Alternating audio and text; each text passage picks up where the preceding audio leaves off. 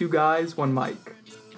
It's too early in the morning for me to entertain you. I'm just putting that out there. I've been awake for less than half an hour. You came stumbling into the doorway today looking like you had just been on a bender.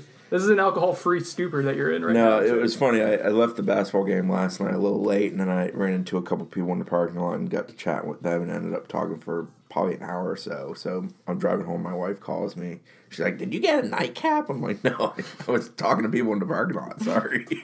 Now, if she had called me and asked, Yeah. Funny thing is, I left the parking lot joking that my wife probably thought I was getting a nightcap, and then I get a phone call. So yeah, I guess I guess the book's out on me. there, there's a history. So that's the the voice of a tired Chris Nee that you're hearing. This is Brendan Sonnone. This is on the bench. We're with Noles twenty four seven, and uh, and we are doing this episode.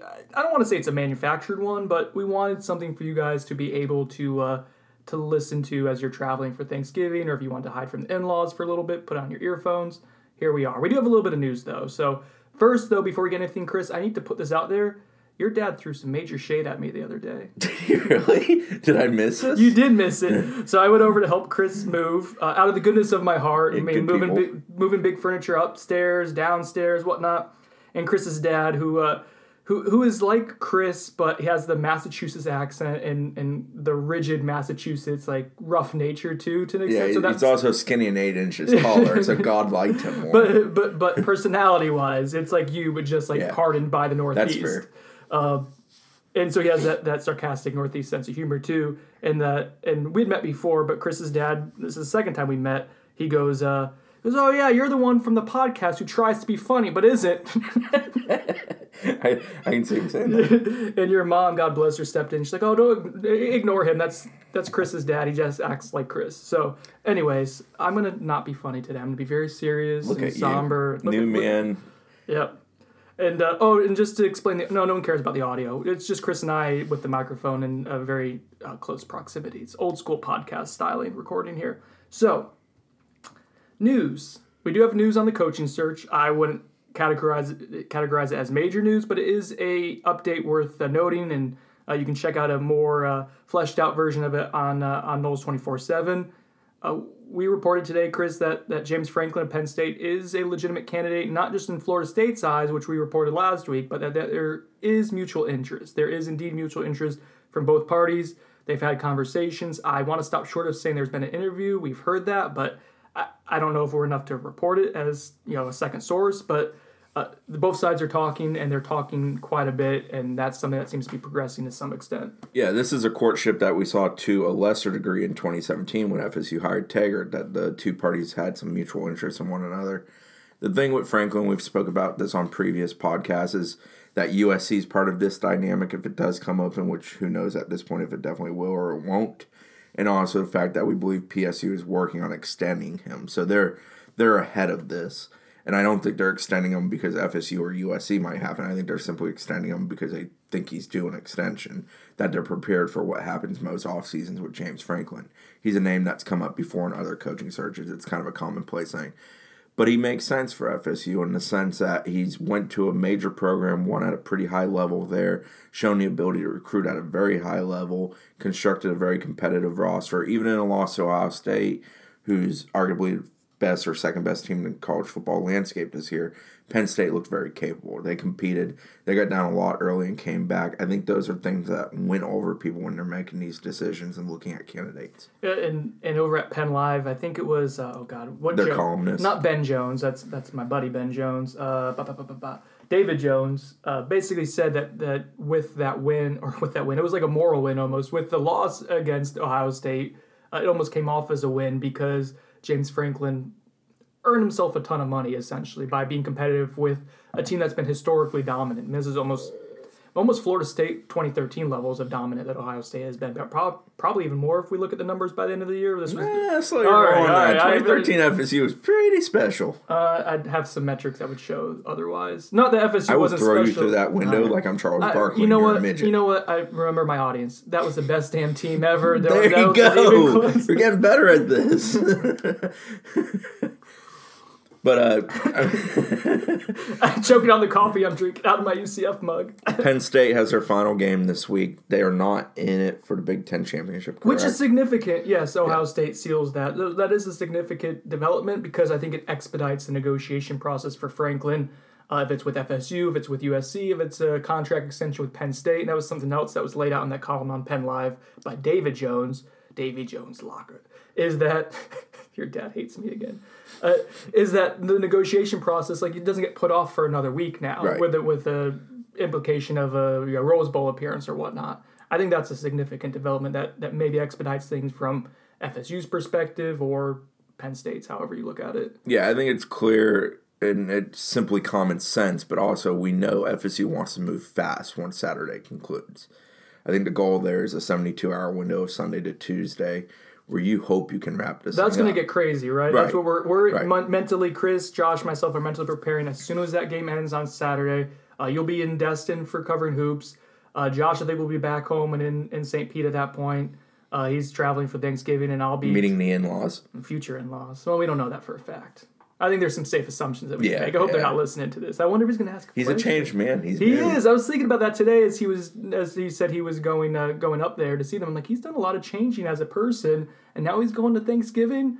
I know. I know. Ashley came to my house for Thanksgiving. This is like a first year we Hallmark did. This movie. is, this is a big big moment for our, our boys growing up here. Uh, so, anyways, regardless, we're all preparing. I think for Sunday, Monday, Tuesday to be pretty hectic. Yeah. Uh, whether that means actual like ink is dry type of deal.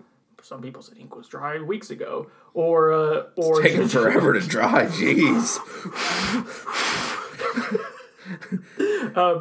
But regardless, it's going to be a lot of rumors flying. I'm imagining it's going to be a lot of fun. It's going to be fireworks, or it may end up being boring. But I think we're bracing for it to be chaotic. Do you still think that timeline of uh, the 30th is the last day? Is that Sunday, or is the no December 1st is Sunday? Yeah. So we're saying now. 30th is when FSU plays Florida. Obviously, a late game doesn't mean that I can't have people trying to accomplish things just because there's a football game on the field. But obviously, other teams are in action too. But you would think that evening FSU has their ducks in order as they've been working to get them in line here in recent weeks. Of this is candidate one, two, three, so on and so forth, and that you you know your plan of attack. You know this guy. It's basically a yes or no question at this point. We've done everything we needed to to get to this point. Are you interested in taking this job if we make you a formal offer? Yes or no. And then there's other guys that maybe there needs to be a little bit more courtship, but it's going to be done in a very tight, quick window instead of this long vetting process we've kind of seen since you know post post BS Bob Stoops to where we are now. Um, but they have to get it done. the The goal is to have it done, be able to hire a new head coach, let him be assembling a staff that week. You're going to have the old and the new staff dynamic going on to get into recruiting. You've got two weekends really there. When's the first recruiting weekend? December 6th. Okay. So so in December 5th, for a reminder of our listeners, I'm pointing at you like people can see it right now. Sorry. Uh, but it was with two fingers. It wasn't rude. December 5th is the cutoff of freak out period. Yeah, it's the That- official red button day that's when where, Newton has the countdown. we're gonna dig the bunker, jump in the ground, and not come out until it's safe outside. Newton, can you do a, just a running thread of the actual clock? Uh, so when it gets close to that, we can start upvoting it and whatnot. yeah, I mean it's basically the doomsday clock, like you know, one or two ticks from hitting twelve. But but we're of the belief to, to use a uh, to use a cliche. I know I'm speaking your language here. Is that uh, ducks are in a row? Yeah. Correct. We believe that FSU is positioning itself to make a move here, probably after, probably not 100, percent but probably the day after uh, the the Florida game to start making moves. Uh, not saying that someone's going to be hired that Sunday, but I think we start hearing chatter of, Yeah, of it- offers and whatnot. I think leading up to that point, if they can clear a name from the queue, they do. Yeah. It's, it's one of these where they don't want to waste time. I think I think it's fair. I don't want to speak for both of us straight out, but obviously Franklin's a guy we believe is in it. Brian Kelly's a guy we've reported in it is what, extensively. what, what you said. Not isn't it? Is in is it. in Yes. it. Yes, thank you. Brian Kelly falls in that same category. Matt Campbell is certainly someone we believe is in that category. There's a few others that Odell we've talked Haggins about. Yeah, Odell, obviously, but I, I would still refer to Odell, and this is not disrespectful for me, as a fallback plan. Yeah, that's He's, fine. he's the safety net. If you can't get there, you're running against the clock. You, you kind of have a idea in your head of we can go with Odell Haggins with this certain dynamic of the assistant coaching staff with an investment on that side, paying the head coach less. We've seen this executed in college football with different levels of success, Mm-hmm. but I don't think that's where FSU wants to go. That's not the renaissance they're looking for. Let's get into the Renaissance real quick, and then we're going to wrap it back up with Franklin, get into a few other topics, and then we'll uh, take a break and go into uh, reader questions or listener questions, I should say, because we had a lot. Renaissance. Uh, Josh and I talked about this, but you're the guy I view on the podcast as the one who knows about booster dynamics, and, and you're a lot more involved just because you've been covering this team and around it for so very long. What did you think? I laughed at it, but I, I thought it was funny that people try to make it out to be like it could mean so many things. No, it means they, they need money. money. I mean, it's really simple. FSU is at a position where they're having to pay eighteen million to get rid of a guy, presuming it plays out as a contract states. we should talk about that too, probably. Yeah, who knows who actually signed it? Only the people that are supposed to sign it can believe it. But Sunshine State laws say that FSU probably should have signed it. And if not, they're violating And the sunshine yeah. laws. And if, Well, and if, no, real they- quick, real quick, oh, God, yeah, yeah. All right, if Darren Rovell, Matt Baker yesterday reported, uh, and it was a well researched story. I know people like to take shots at Matt here from past reporting, but Matt does a very thorough job in his reporting in this story. And essentially, uh, it shows that FSU never and Willie Taggart never signed a formal contract. Uh, there was a moratorium of agreement or a letter of understanding, or they're An called MOU or LOA. Essentially, it's a placeholder for a contract. there's an acronym out there for it. L O M O or MOU, memorandum, memorandum of understanding, or LOA, letter of agreement. But but they signed that. They never signed a contract, and that creates some very vague terms with uh, Willie Taggart's buyout, possibly.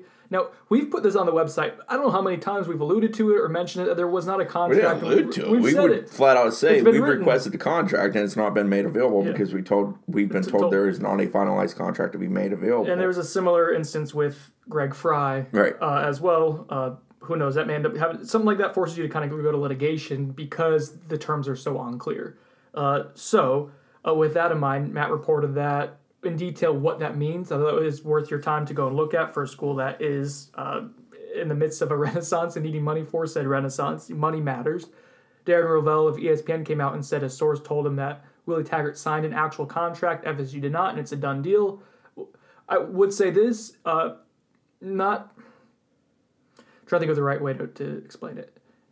Having a source and you're an ESPN reporter, like I feel like it gives you credibility. I know we report with but is Darren sources. even still under the ESPN umbrella? I feel like he is. I probably should have looked that up before saying. I'm not that. sure he definitely still is. Obviously, that's where he cut his teeth and became known. Regardless, though, if you have a source telling you that it's signed, then it's really easy to also get a printout or a copy or a screenshot of that contract in full and to sign what the terms are. I would like to see that before before we say, oh, that FSU's violating Yeah. sunshine laws. That, that's all I'm saying for that. All I know is if my contract's worth more than you know a few dollars, I'm gonna make sure both parties have signed here. That's a weird. And when that's it's worth like deal. thirty million dollars, yeah, yeah. We're not going into a I handshake. may cut the guy's hand off and make him sign. I mean, Jesus, it's a lot of money. All right, so back to money, the Renaissance thing. Yeah, we talked about that briefly on Thursday uh, when when you and I were hanging out, and there was a yeah. I, so I thought Chris like not that I, I understand completely where they're coming from. I just know how that's going to be viewed from the outside world. It's a weird term. It feels old, antiquated, but it's all in IPTAY. It's the same idea that Clemson's going with. It's just FSU trying to generate it as a one-time gift. Mm-hmm. But FSU, we've spoken about this many times. FSU needs to be a, be a better university at fundraising for athletics. right. They need to tap that well better and be more effective at spending that money. And they're currently in a position where they need money. They need to be able to go into negotiations saying, we are confident we have this kind of money set aside for this, for that, you know, for support staff, for facilities, you know, kind of dealing with some of the slander that they dealt with from Jimbo Fisher, kind of putting that to bed by saying, here's the money, here's what Boosters has done, here's what the FSUAA is now doing from a financial standpoint to make sure this program has everything it needs to, to be successful at the highest level. Because any coach getting hired always wants more and more and more. Right. It's an arms race. It never ends. You have to be ahead. The letter to me, it was, you know, I, I get people poking fun at. I I think it was a necessary thing, and it was gonna leak. I think the one thing I would have done if I was managing that from a PR standpoint is, I think it would have been beneficial for the president or the AD or somebody directly associated with that letter being created to come out and explain why we are putting this letter out. You put the letter up on the internet. You put a little thirty second video of Hi, I'm David Coburn, FSU athletics uh, director of athletic, athletics. Uh, you know, Florida State's in an important crossroads here with a coaching hire, and you know we would appreciate anything you can do financially to help the university. We appreciate all our fans, and you just get ahead of the message and set the tone. And they didn't do that, and that's why people tried to create a tone and message to it. I think the message was simple: we need money. It just happens so often. It's like I feel like the message gets away from them, unfortunately. Yeah, yeah, it's, it's a whole nother But, podcast, yeah, let's not, but let's not get into it now. Um, it is what it is. I don't think it's a huge deal, regardless. It just you see TMZ picks it up. You see people from like national radio. TMZ really pick it up. Jesus, people from national radio shows are laughing at it. Like so, you know. But whatever, it's not a huge deal. Like you said, Florida State needs money. I think we just I want to explain it that, that that's why I got a kick out of it because I just knew how people were going to respond to it or knew it how it was going to be perceived by some. But yeah, you need money. You need to ask for money. There's nothing wrong with that. Yeah. All right, Florida State, Florida do play this week. It's a rivalry game. Uh, Florida State has not lost at the Swamp in I think a decade. It's been four straight trips that they've won there. Yeah, so that would it's be. four. It's been almost a decade uh, at this point. Um, we don't have a whole lot on our website about the game because I just I'm struggling to to get motivated to write about it. FSU opened up uh, according to Sportsline. Let me see. 18, I believe. Is uh, Sportsline was 18 and a half. 18 and a Uh, but yes, I think others had 18, 18 and a half. It's down to 17, but you know, we're still looking at a, you know, 2 to 3 score, Right. uh, actually 3 score. Uh, safely a 3 score underdog for Florida State. I, I don't know what the the blueprint is for an upset for Florida State. I don't think most Florida State fans are super optimistic about this. I think it would require a super healthy Cam Akers, a lot of wild Cam, a lot of Jordan Travis uh, as a as a running quarterback, and James Blackman hitting his deep shots. Yeah, Kendal Briles is going to have to try to win this game with Yeah. some creativity. I think there's a, if I'm preparing for it, there's major concern about FSU's ability to protect the edge offensively against that defensive line that Florida Mm-hmm. Yeah, we know. Darius Washington is going to be out, Right. uh, so Abdul Bello will get another start. yeah, so, yeah. And we know Grantham loves, Loves- bringing he- heat. He's not a guy that is scared of, you know, double shotgun and coming after your ass. So so yeah, there's not a not to say it's impossible, but uh, I think it's going to have to be really reliant on the run game being uh, not only efficient but diverse too.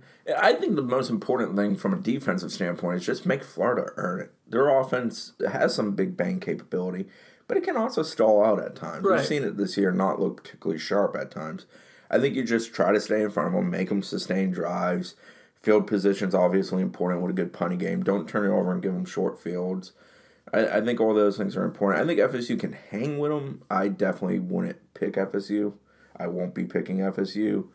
From the betting line standpoint, I think I think it could get away from FSU. Truthfully, like I think it's the kind of game where if FSU's O line struggles and FSU gets behind early, Florida can kind of get downhill on them and it can get real ugly real fast. This team has not shown an ability in recent years uh, to be competitive with good football teams. I do think Odell's passion is going to be at the Oh, yeah, forefront on Saturday, and I think that that rally cry might be something that helps FSU a lot in a game, especially if things don't go well early. I don't think quit's not going to be an option. I think Odell personally, you know, escort you off the field if you want to quit on Saturday in the swamp. I just don't think he's going to have it. I just had the image. Remember uh, up at Louisville in 2016, the Lamar Jackson game, which turns out 62-20 game. yes, I, I remember. I remember much of that. Yes. I don't remember much of it, uh, but uh, because I was throwing up from being hungover the day before, or no, the day of. I was drinking a lot the day before. It's all Corey Clark's fault. Corey Clark with that nasty ass pizza he made me eat. and it was my fault with the mint juleps all day too, probably. Uh, regardless, uh, remember the uh, the Louisville uh, was it the offensive linemen were jump doing jumping jacks and like pouting or not pouting but like shouting and jumping around and and screaming at Florida State and all the players just stood there except for Odell came out and yelled at them. Yeah. Uh, yeah, I, this is a big game for Odell. We'll talk about that. We have some questions for it about Odell Florida. I think this is going to be an interesting uh, dynamic for him this week coming up too. So uh, enough Florida State Florida talk for now. If if Florida State goes ahead and pulls off the upset, we will do an hour long episode recapping that. Oh, I, I will be uncontrollable. I I grew up in Jacksonville, so like yeah, there's a people special, always ask me like, do you do you dislike Florida or Miami more? And doing this job for a long time, you kind of park that at the door. But man, I hate Florida. I mean, like, like, if we're being perfectly honest, I just don't care for Florida. The Marcus Walker, Jacksonville native one said they they paint the bridges blue over there. Yeah. So yeah, I hate them. Um, all right, real quick, Chris, I will give you 30 seconds. FSU hoops just earned its well, it, beat it beat Chicago State 113 to 56 last night. Yeah, 57 point margin is the sixth biggest in school history, the biggest ever in the Tucker Center. FSU's 5 and 1. They're finally kind of get, getting healthy, getting together. Their next game against Tennessee, number 17 in the country and undefeated, they'll play in Niceville, Florida in the Emerald Coast Classic. That's going to be a nice like pH test for them of where they stand right now. It will probably also be the first time all year that FSU will have all of their scholarship players available and healthy. So they're kind of rounding in form. You know how Ham is early in the season. He's going to run a lot of guys, a lot of rotations out there, kind of let it figure itself out. I, I'm sticking with my belief with this team. They're going to be real good come February, March. They're going to take some lumps in November, December, January.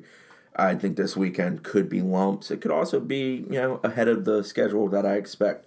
You know, Tennessee and then either Purdue or VCU will be what they play this weekend. Then they roll to Indiana for the Big Ten Challenge, come home and face Clemson for an ACC game, second of the season. So we're going to have a pretty good measuring stick of where FSU stands after those four.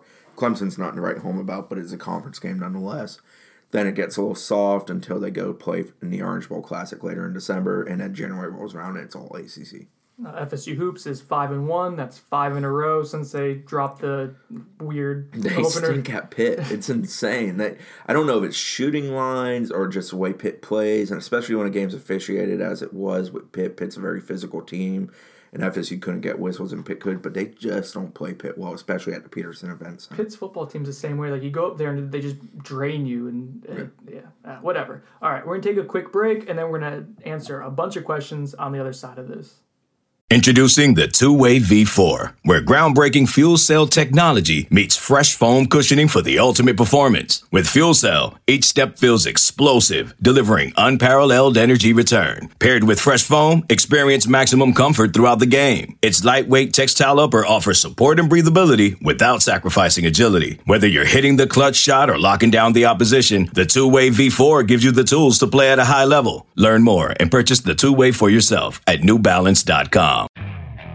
Okay, picture this. It's Friday afternoon when a thought hits you. I can spend another weekend doing the same old whatever, or I can hop into my all new Hyundai Santa Fe and hit the road. With available HTRAC, all wheel drive, and three row seating, my whole family can head deep into the wild. Conquer the weekend in the all new Hyundai Santa Fe. Visit HyundaiUSA.com or call 562-314-4603 for more details. Hyundai, there's joy in every journey. All right, so it's everyone's favorite segment of the podcast: me reading poorly into a microphone, and uh, and someone smarter than me answering the questions. Ready? Yep. All right. Uh, Carrie D. Noel, and this is gonna be extra awkward because I'm bending like in a weird way with my neck to. You're a rolling chair. You could roll. No, that's gonna Look at that. I don't really don't want to mess Radio up. the- magic. All right, Carrie D. Noel asks, "What recruits would you like to see the new staff go after once a head coach is named? Uh, I know it's a short time before early signing day, but do you think they will spend that valuable time trying to rekindle old flames with Jalen Knighton, Jalen Harrell, and Derek Bermudez, or do you think he'll out- go after a few guys he already had on board from whatever school uh, he's coming in from?" You know, truthfully, I've kind of departed from recruiting during the coaching surge outside of the immediate FSU target, so I can't think of a guy outside the FSU target list that I would throw out there, but there are certainly some, especially anybody with two legs that can block and play offensive line. Um, from a FSU target standpoint, yes, wholeheartedly Jalen Knighton, but I don't know if that one's going to be available at that point. I wouldn't be shocked if that comes off the board in the next week or so. Miami, despite the fact they lost FIU, which was beautiful to watch, by the way. you were in your FIU I shirt. was. I got rid of like 14 of the 15, but I still had one. um, Knight would definitely be one. I don't know about a guy like Bermudez. There's Kendall Dennis. There's other options at that position. DB's not a position FSU needs to be worried about. But offensive line, you know, maybe uh, Patrick uh, Barnett Bennett um, early in the morning down in Key West is a guy that I know Randy's kicked tires on. I, I think it would be good for FSU. Maybe go a little more aggressively after him. He's a UCF commitment. Stay some of those types. Some of those types. I, I think truthfully for FSU, the bigger the body, the more important it is right now. And quarterback, they need to be on Jeff Sims only. They need to make sure that quarterback room is up to snuff next year. I think this really depends though on who the coach is too. Yeah. You know what I mean? Like like if someone doesn't have a relationship with Jalen Knighton and they don't retain anyone on the staff who does have one, like is that really a viable option? Yeah, Knighton's a pretty Probably good football not. player though that can fit pretty much any kind of system Uh, run. He may not be an every down, down guy for some I'm more saying from a relationship standpoint. Like if someone Yeah. comes in, they've never recruited him before, you don't have anyone who But can. the lovely new world of the early signing period kind of puts your feet to the fire because you basically, as we stand today, you have less than four weeks to recruit guys that are going to sign in December. There is certainly a sense of urgency coming on here, which brings us to the next question from Tampa Nole seven seven six. Uh, do you think we will know who the coach is by next Wednesday? Who is your crystal ball picks for who the new co- coach will be? Someone asked us this on the message board I'm not. yesterday. I'm I not doing messing with crystal ball. If Yeah. I had to put odds on it, I would put the best odds on Matt Campbell. which is, I think, the actual odds are the best Yeah. on him. And I feel if I had a if I had a theoretical bottle of bourbon on who the coach was going to be, I would have Matt Campbell on it too potentially. But I, by no stretch of the imagination, think that's a slam dunk on the verge of being done. Any of that, I don't want to get you know too far ahead of ourselves with that. I just think he's the guy that makes the most logical sense, and he would be a good hire. And the most attainable. Um, what was the first half of the question? Uh, do we by next Wednesday? next Wednesday? I think it would be pretty damn important for them to have it done by then. I'm not convinced it will be done by then. Okay. Well, then the next day turns into uh, December fifth, right? Get that red button ready. Rebel Noel One, as Josh mentioned, that he knows of more candidates that have been uh, interviewed, but uh, what is the question? Uh, cannot say who yet who they are. Uh, is the school telling media to keep quiet, not leak information, or is there just not a lot of information out there? Uh, Josh addresses with a different type of question on the last podcast. We're not playing with FSU on this. Like uh, this, that's not what we're doing. We're not Yeah. being told anything it's more about them. being safe about the information we put out there, making sure we are positive on it. The rumor mill for the coaching search has been pretty wild. I think we've spoken about that in past podcasts. Um, so it's more a matter of just making sure, yes, we know that there is one mutual interest, two, there's actual activity between both parties, and three, that this thing might have something going for it. This isn't just a token, how are you doing interview to be courteous to that individual because that happens plenty in coaching searches and it's more just kind of a tip of the cap. That person's not truly a candidate, not a real candidate. I think Dion's a guy that I would feel comfortable saying that's sort of what has transpired in this process with Dion Sanders. Uh, Cbus Nole 84 asks, regardless of the coach, do you expect FSU to increase their support staff to compete with Alabama, Georgia, Clemson's of the world? I, I don't know, man. Like to that extent, but, yeah, they- but they're not catching up to Georgia where everybody has a recruiting assistant. They're not catching up to Alabama where they may have literally five to six dozen support staff members.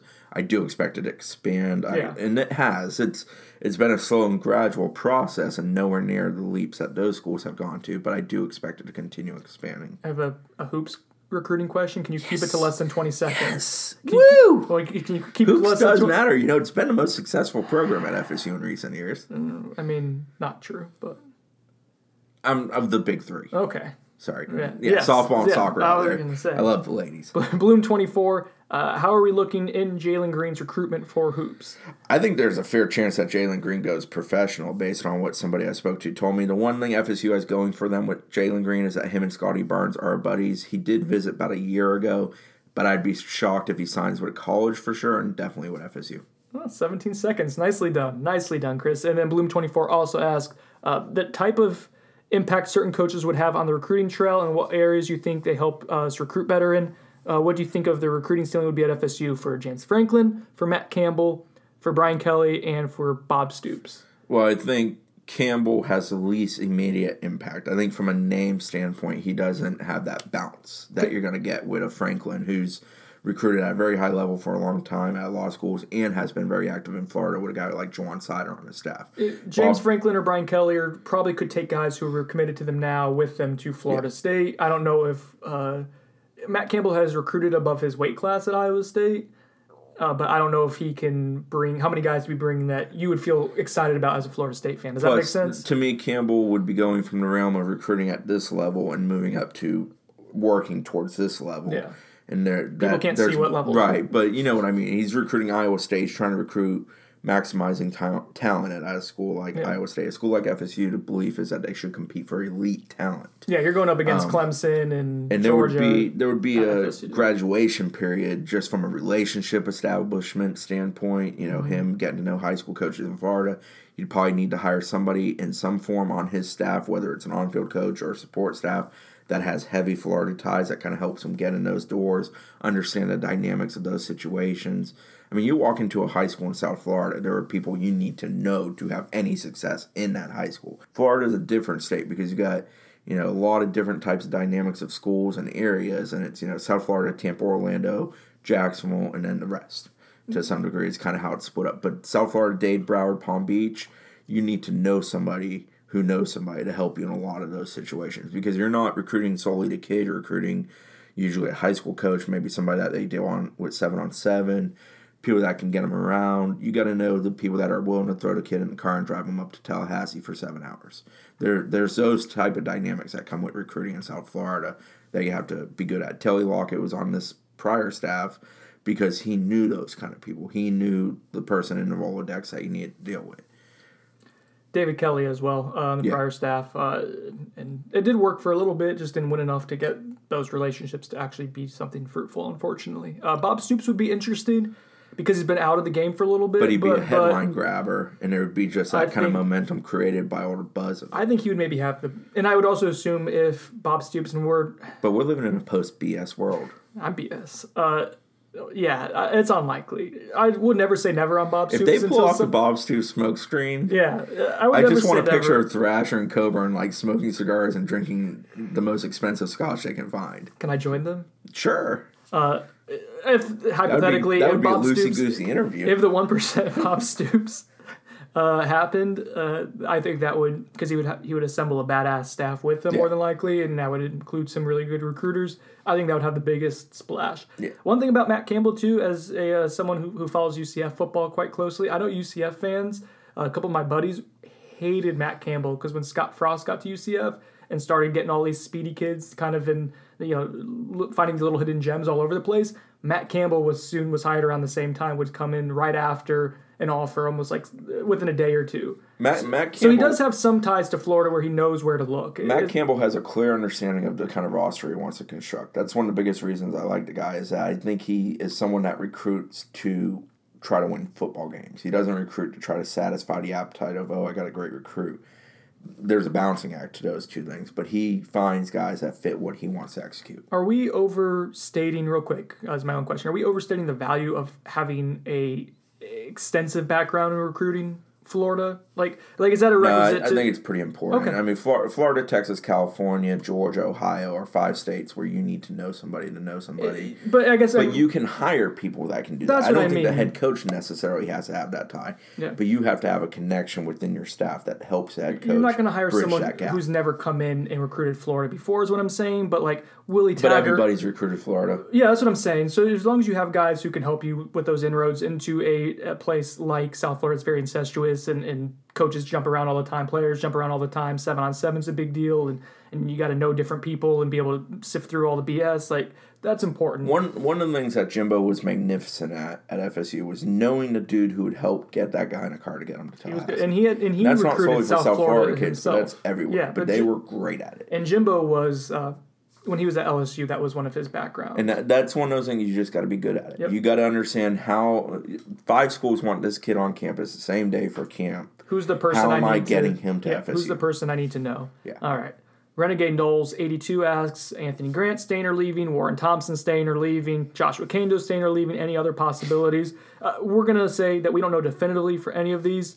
Uh, Anthony Grant did put out on social media that uh, he would be playing football again in January. He said he was still with FSU. Does that mean he's playing f- football at Florida State in January? That's not what he said, but you can connect those dots and say at least it looks optimistic for Florida State. Uh, the other two guys, Chris, I'll let you talk about, but but just real quick, uh, it's going to depend on who's hired as a coach. I Yeah. think, uh, and any time there is losing consistently, uh, you're going to see guys jump ship. Like that's just kind of what happens. Warren Thompson's not currently really considered a part of this football team. He's certainly not available for this football team. He's That's on the roster. Kendal Briles last week. yeah, He's on the with roster, him, it, it's going to come down to him and his mother being satisfied that FSU is still the best opportunity for him. And that's one of those where you got to do some relationship building. So I think that's very much a to be determined type deal. He's already used his red shirt for what it's worth. Someone Yeah. like Anthony Grant has not, so it'd be easier for him to transfer, sit out a year without losing a, a year of, of playing eligibility. Well, for what it's technically, this would be Anthony Grant's red shirt year, right? Because he special teams last year, but he's played so little this year. Oh. This would be his red shirt. has he played at all this year? I don't think he's played at all. I don't believe so. So then, could he transfer anywhere without any repercussions? I don't know how that works. should have researched this before. Yeah. And on Kaindoh, you know, we've heard those rumors. We've heard talk. He was a guy mentioned a year ago as potentially entering the transfer And portal. Maryland was considered the buzz. Yeah, so. I certainly wouldn't dismiss it. But the thing with Kaindoh is he's also a student as much as he's an athlete. So Mm-hmm. I think the academic side matters to him in the sense of, you know, completing his degree here, which he may be in line to get that done now, which is partly maybe the reason we're hearing his name. Similar to kind of Landon Dickerson from an academic standpoint as far as wrapping up school. I was told but- Landon Dickerson leaving wasn't that big of a Oh, deal. stop. Just get over it. No, Like, no, I won't. hold out for draft day and just come back out. Okay. from so on draft day, I can do it. Yeah, you Okay. can. I'll I'll I'll take the day off.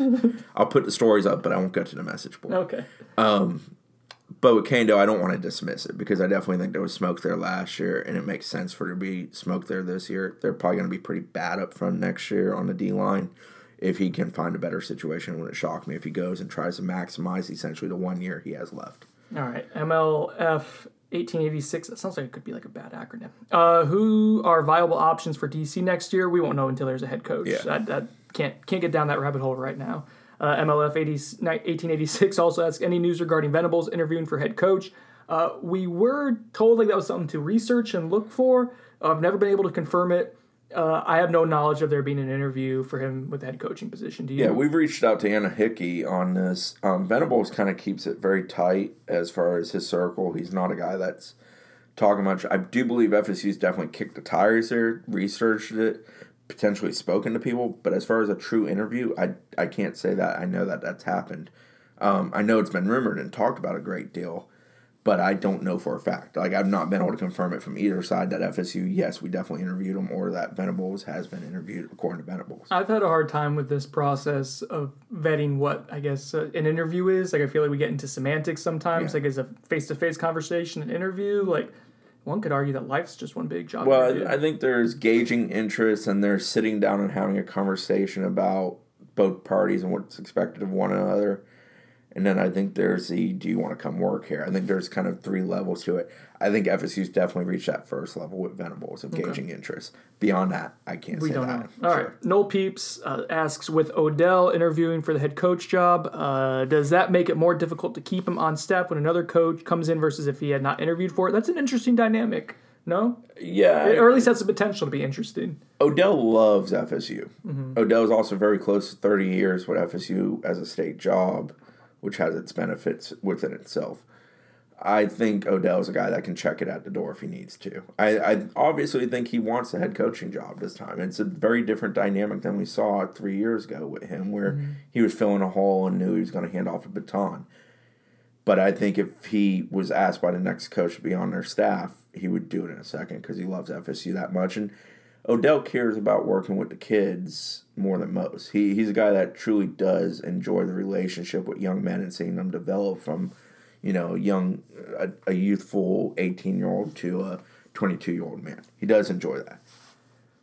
I think it would be an interesting dynamic uh, because he is someone who would be professional, but but it's just, it's different. Like two years ago or a year and a half ago, he wasn't really in the hunt for it. He didn't want it. And I just think mentally, there's a difference between when you say I want this, you go out and do it, and then all of a sudden, if you're not the guy, it, it just changes things. Yeah, and, and- maybe he could be fine with it. I'm not saying uh, that's just me saying in most aspects of life. If you were to interview for a job, There's a little soul searching that Right. goes with the whole. It wasn't you. It was this guy. But hey, we still like you. Yeah, it, it makes for an interesting dynamic. I would be confident that Florida State would take care of Odell no matter what happens at this point. Uh, so, so yeah, I, I think he's in great standing. I think he's highly respected. No, he's highly respected. I don't think. I know.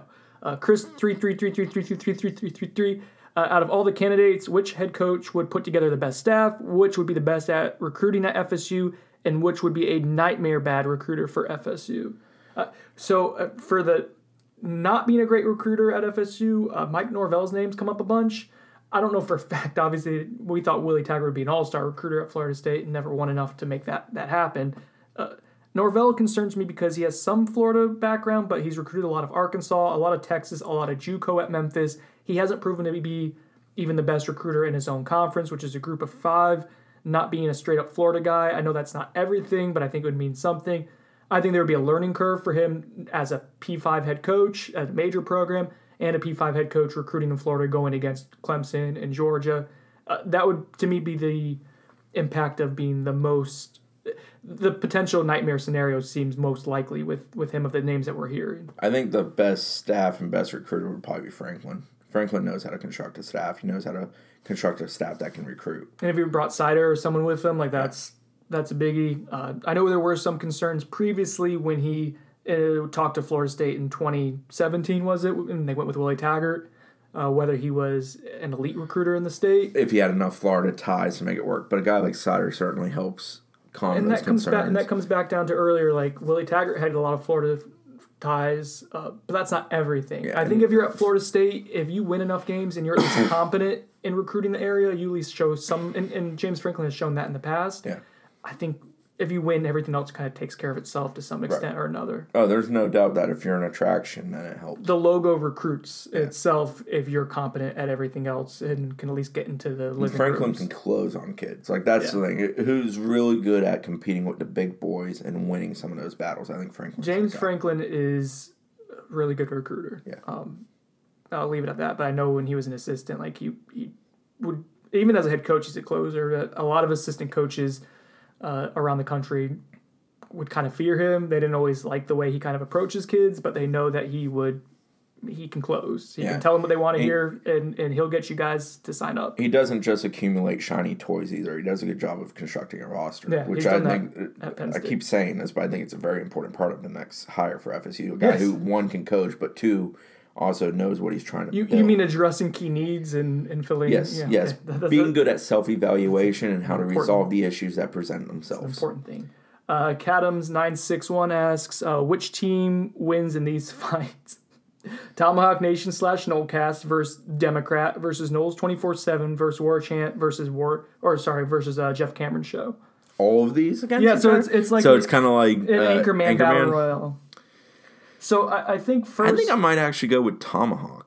Uh, odd enough. Well, they have a bunch of Bud's people? kind of a freaky big dude. he is big. Um, Yeah, he's a large man. uh, Democrat. I know he Wayne. I mean, is a Hey, you just kick Wayne or me in the knee and we're done. But We're Wayne. out. I mean, Wayne is trained in combat though. I don't see Corey as a fighter. Corey's much more. I played basketball against Corey before. I'm not worried about that one. Ira, Ira will bang in the post though. So uh, Tom Lang has really gotten after it working out, so Jeff Cameron show might be the dark. and horse. Jeff's scrappy too. yeah, and Jeff's, Je- and Jeff's, in big. shape. But we have three of us. It's not us, man. I got bad knees, and you're a part of the team. We're just we're not winning. You know, I do want to address this. I, I was like a decent level athlete in high school. I do work out. I know I come off as soft, but I have like been in fights before. It and will be like the. Royal Rumble, though, where like I think about six people from different groups will all gang up on one person. Did you just dismiss my? Yes, I completely. Uh, I don't know who would win that. Uh, yeah, probably not us. Probably not War Chant. Does Tomahawk Nation get like all of its contributing riders and stuff too? Well, then they would probably win and be like a beehive. It'd be like the NWO. No, yo, we get Shem and we, like, but, 37 but we get. Shem and Zach though. Oh, Shem is Shem sneaky, man. And Shem, they're both from South Florida, man. Yeah. I feel better about this. Zach will come off the top rope shanking somebody You know what? Screw it. Noles twenty four seven. till we die. Yeah. Tone Capone four. Uh, you get a tell-all interview with one player and coach to ask what happened. I think assuming this is with the Willie. Like the Jacob Pugh interview. And, the, and so the Jacob Pugh, when he kind of started unloading and FSU cut it short, I made sure when he played in the East West Shrine game that I drove my ass down there and got Jacob one more time on the Basically thanked him. I hugged him. Thank. Uh, who would I want to kind of ha- just give us a skinny? I have one in mind. So this is Go assuming ahead. that they'd be willing to go on record with it. I think Cory Durden. Uh, he was Yeah, he was recruited. He's passionate. He's passionate. Uh, he's emotional at times. Uh, he's smart. So be thoughtful. He was recruited by Jimbo's staff. He got invested under Willie's staff. Uh, so I think he would, if he wanted to open up about it, I think he'd be really interesting to talk about the two different staffs, kind of how they were different, what went wrong along the way. He's someone who bought in and has helped himself a lot, uh, but didn't see the on-field results you wanted to see. I would go with Corey. Cam Akers and Levonta Taylor for me. I think Okay. they're two guys whose career has been greatly impacted by the fact that FSU's not been very good during most of their time. A coach, I would go all. Dude, if Odell got to talk, because he's been through it all. If he was like, yeah. but but he would have to put down the FSU shield. Yeah. Um, and F- FSU matters to Odell more than anything else. Right. The Apex Nole. Do you think Mark Stoops is really out? And if so, does it mean it? Stop doing that. I, I mean, I just I don't think He's- you can hire Mark Stoops. I think there's We reported that. No, it's done. Mark Stoops yeah, is done. you can't hire the the sister of the guy you tried to hire, and you can't hire a guy This who is so weird. This sister reference. You're making one. You're changing one to a girl, but not the other. whatever. Just go weird. with it. Blue. And- no, Go ahead. Mark Stoops is no. We're moving on. Uh, we reported that he's not a Post candidate. MS. Oh, Mark BS, man. man. Oh, Jesus. Bloom 24, I'm trying to get through this podcast. Bloom 24, your thoughts on Gary Patterson? Any chance we've reached out to him or his representation? Uh, Gary Patterson's a hell of a coach, what he's done at TCU. I don't know if they've reached out. I know he's been mentioned on some publications as a potential candidate. I, don't have anything else to add to that. Yeah, I actually had a conversation last night in the parking lot after hoops, and Gary Patterson's name came up, and With Gary Patterson? No, no, no. He was in Tallahassee? somebody just with saying like like at the Blue who Halo? Mm-hmm. would be a good hire, and they brought his name up. And one thing I understand about Gary Patterson is that part of his super effective success there is that he gets a lot of guys in Texas that other schools didn't want, kind of like Briles did at Baylor, and like Houston has done, and SMU to a lesser degree has taken the transfer guys back to Dallas and done been successful in recent years. So I don't know if the formula would work for him. He can definitely coach. I think he checks that box, but the recruiting formula for Gary Patterson, I don't know if it translates to FSU. Now, have they shown interest in him? Not to my knowledge. All right, Googleplex. I've thought that was Googleplex for the longest time until I just read it. Jesus. I've looked into my totally reliable crystal ball and it's January. I've seen who FSU has hired. It was not anyone named Stoops. It was not Odell, Campbell, Rhule, Kelly, Norvell, Venables, or Franklin. It was not Fickell, Satterfield, or Leach. It wasn't even Briles. Who did FSU end up hiring? So basically, for the darkest of dark Waldo? horses- I mean, who's left?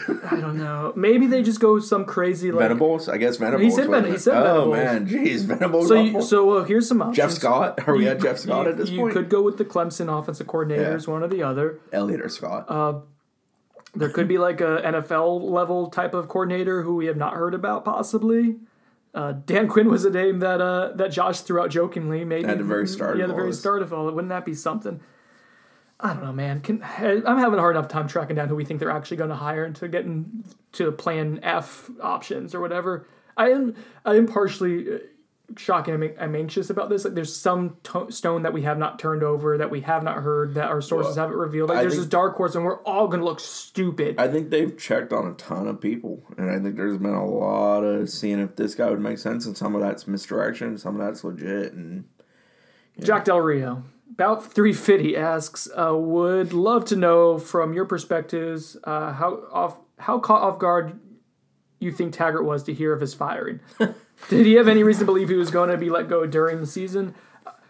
Uh, go ahead, Chris. his post game after Miami, I went back the other day and actually watched it. My God, it was awful. Dead man walking type. Uh, it was horrible. Yeah. So I think he understood the dynamics of the situation. I think he was surprised by the timing. I, I agree. I think he knew. I mean, we reported, man, weeks before that that there had been conversations with representatives. We- Especially after the weight game. we know that people within his like his camp were looking at okay his contract or alleged contract and and what options were out. Like he knew that there was a possibility. I, I do think yeah that was yeah the weight game correct.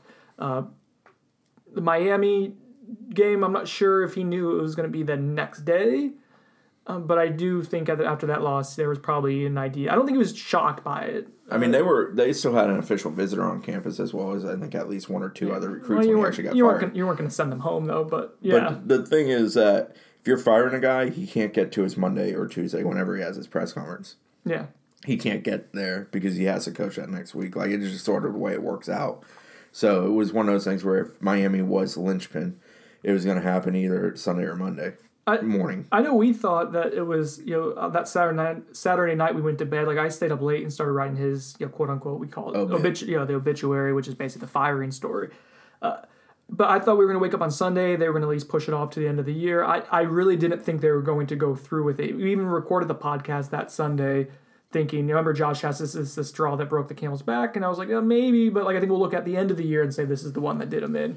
I, didn't- thought I thought they might do it Monday just before the press conference and then involve Coburn in there or whoever wanted to speak on the dismissal of Willie Taggart and have him talk to us. And now Coburn did speak to us Monday, but the fact they did it Sunday at what like three thirty p.m. if I remember correctly, Yeah. uh, was somewhat that that timing was surprising to me. But it was also smack dab in the middle of the NFL schedule, so it was actually kind of smart if you want to bury it to a slight degree. Not that you can bury firing a head coach, but it wasn't the only news story in the cycle at that moment. for I, almost football. started a I almost started a major uh, pilot car accident, uh, pile multi car multi car pile up on Capitol Circle when I got the news. I was waiting for Reggie Grimes and he drove by. I thought he was going to eat with Reggie Grimes. He was going home for the rest of his life. Uh, Deheezy asks, in your opinion, in talking to those in the know, what do respective coaches think the biggest weaknesses and the most important position to replenish, like right now? Uh, offensive line, defensive line, QB, running back, um, edge rusher. I, People think FSU's Uh, O line is abysmal. Yeah, I mean, offensive line. that it's it's a not a secret among the, the people out there. But if you're talking about prospective coaches who are trying to hire, the roster is a concern, but there's other concerns too. Nole fan in Sydney. Ooh, it's like Australia. Uh, do you see Akers Terry among the other draft eligible players playing in the bowl game? If not, does Anthony Grant travel with the team? I did not expect Anthony Grant to play football for Florida State this season. Uh, Cam Akers, Terry. I, they've both played in every game up to this point to get them bowl eligible. Even well, no, Cam Akers did not play last week. Right. But but he is expected back against Florida. Uh, I think both those guys probably play in a bowl game right now, but I don't know. This is Terry Terry's dealt with a bit of a knee injury, so I could see him shutting down. With that being the focus, of why he's shutting down. But I, yeah. I don't know. I think there's a little bit of uh, pride's on the line. But then again, if you make a hire, you know, all this stuff can change. But obviously, I think Odell coaches a bowl game regardless of the hire. I get. I wouldn't be surprised if any one of those guys played. I wouldn't be surprised if a few of them shut it down. I wouldn't blame them if they shut it down too. I, know some people I truthfully like thought. Akers may shut it down after Miami. Yeah. Um, and I wouldn't have blamed him in the least because he'd been a battering ram all year and he's played his backside off. yeah, yeah. He's earned. He's But earned. that's a personal everything up to this decision they make with their families that they'll share with the coaching staff and have a conversation there. But I've not heard anything about guys expected to shut it down. All right, that's it for our questions. I promised you thirty minutes to forty. We're going on fifty. Yeah. That's what we do. What, what are you gonna do? I have three Thanksgiving hacks, life hacks for Thanksgiving. I want to share with you and get your thoughts. on. You know what right? I'm doing for Thanksgiving? Not Nothing. making Thanksgiving dinner. All right. Oh, because you're gonna be out in Yeah, Destin. we're just gonna I Go to Cracker get Barrel. pizza or something like that. We're not even doing. Well, this may change things a little bit, but this is a normal Thanksgiving, a traditional, if you will, uh, Thanksgiving hacks that I have. All right, one. I know that stuffing is kind of controversial, it could be polarizing. Uh, so there's two things here, or dressing, or whatever, you, however you do it. If you haven't had stuffing this way, my mom makes it with she puts in sausage, ground sausage, uh, and she puts in water chestnuts instead of celery to give it like an extra crunch. Then you take it, you put some of it in the turkey. The rest of it, you put it in muffin pans. You call them stuffing muffins. Gets them all nice and crispy. That's how you stuffing. Yes or no? I don't. I. I don't know. I, There's sausage and bread. And I'm a traditional stuffing kind of guy. Like I, I don't need it to be jazzed up. it's not jazzed up. It's delicious. Okay. All right. If you're going to drink, Are you are you pro or anti cranberry? I don't love cranberry sauce. I'm fine with it on the side. Public can't do it. Here's another one. Publix has this. Uh, It's like evil Jello. Yeah, my, my wife likes to take it like from the can and just put plop out the can. that doesn't make sense. The weird wobble. Wobble, wobble, wobble, wobble, wobble. Gobble. It's like me More walking. like a gobble. uh, Publix does have a good cranberry sauce that has like a little bit of citrus infusion in it. Yeah, no, Delicious. can't do it. All right. Uh, Thanksgiving and food in general is pretty polarizing. If you're going to drink on Thanksgiving, this is my second point. Stick with neat. Just don't mix with soda. Don't put the sugar in there because you got to go all day long, right? From from first football game to the end of it. So But uh, you can mix in the halftime naps. I am a big proponent of the halftime nap. If you are going to do that, the boot and rally is a big deal just from the, the turkey. I really don't and need to see, you know, like Lady Antebellum singing at the half. I'm pretty good taking a little nap. If, if you're able to get the nap in, I think that changes things a little bit. Uh, I'm not confident because there's going to be three people at my house this year for, for Thanksgiving. Only three? Well- I have like 15 in my rental condo. Well, that's that's a you problem, It's a three story. I'm just gonna I'm gonna You're gonna hide call it upstairs? top story to penthouse. I love my wife, except for when we move. All right. Well, I would. I'm gonna just stick with neat, neat drinks. Uh, Thanksgiving hacks. I'm not. I'm ignoring all of what you just said. Uh, the third and final one. All right. This is a biggie. Martinelli's apple cider. oh, you, Clear- you mentioned that I- I last love time. it, you do love apple It's my cider. favorite. All right. This is a big one, especially Clear, if, if you're a man, and I'm imagining that most of the people I'm a listening to this are man. I'm almost 40. you don't want to get stuck with the whole like ah you didn't do enough to help cook. You know, we're playing very very traditional general ge- general gender roles right now. You don't want to be the I didn't cook, I didn't help clean up. Here's what you do: is you initiate the cleanup process. You bring the stuff over to the sink. You help put the first few dishes in the dishwasher, and then you just sneak on out. They'll think I should be whispering because my wife's in the other room. They'll think that you helped out a lot, but you really didn't. And then that's when you start getting that midday nap in. Huh? Okay, sure. All right. All right. So that's everything from the podcast today. Anything else we want to add? Have we gone like 20 minutes over? Chris, you enjoy having 15 people. And, I will, Yeah, that's gonna that's gonna be fun. Safe travels uh, to everyone listening. If you're traveling, safe travels. If you're staying home, enjoy yourself. Have a safe and happy Thanksgiving. Enjoy turkey, whiskey neat. Uh, anything else? Nope. Happy Thanksgiving. All right. Bye, guys.